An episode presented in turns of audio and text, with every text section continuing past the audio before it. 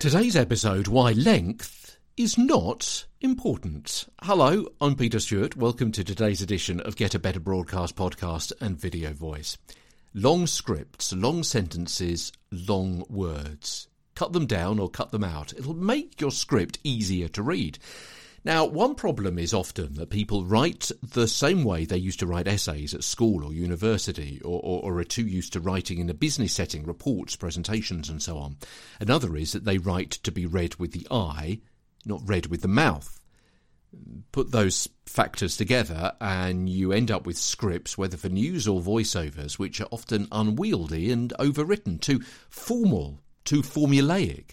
So don't write to be read talk to write or to be spoken. To put it another way, instead of writing to talk, talk to write. Say it out loud as you commit it to the screen. And always ask yourself, would I actually say that? And that includes things like contractions.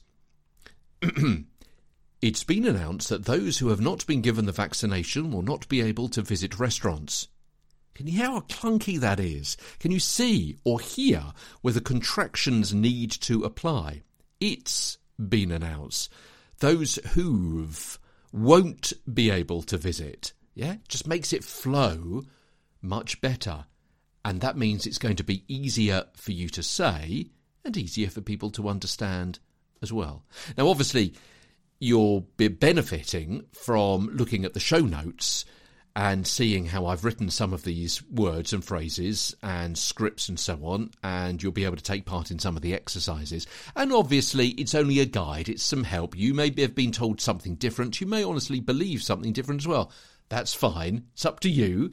These podcasts are free. You can take it with a bit of salt, uh, but uh, this is my experience from the course of the last ooh, 30 years or so in front of and behind the mic. I'm back tomorrow with more.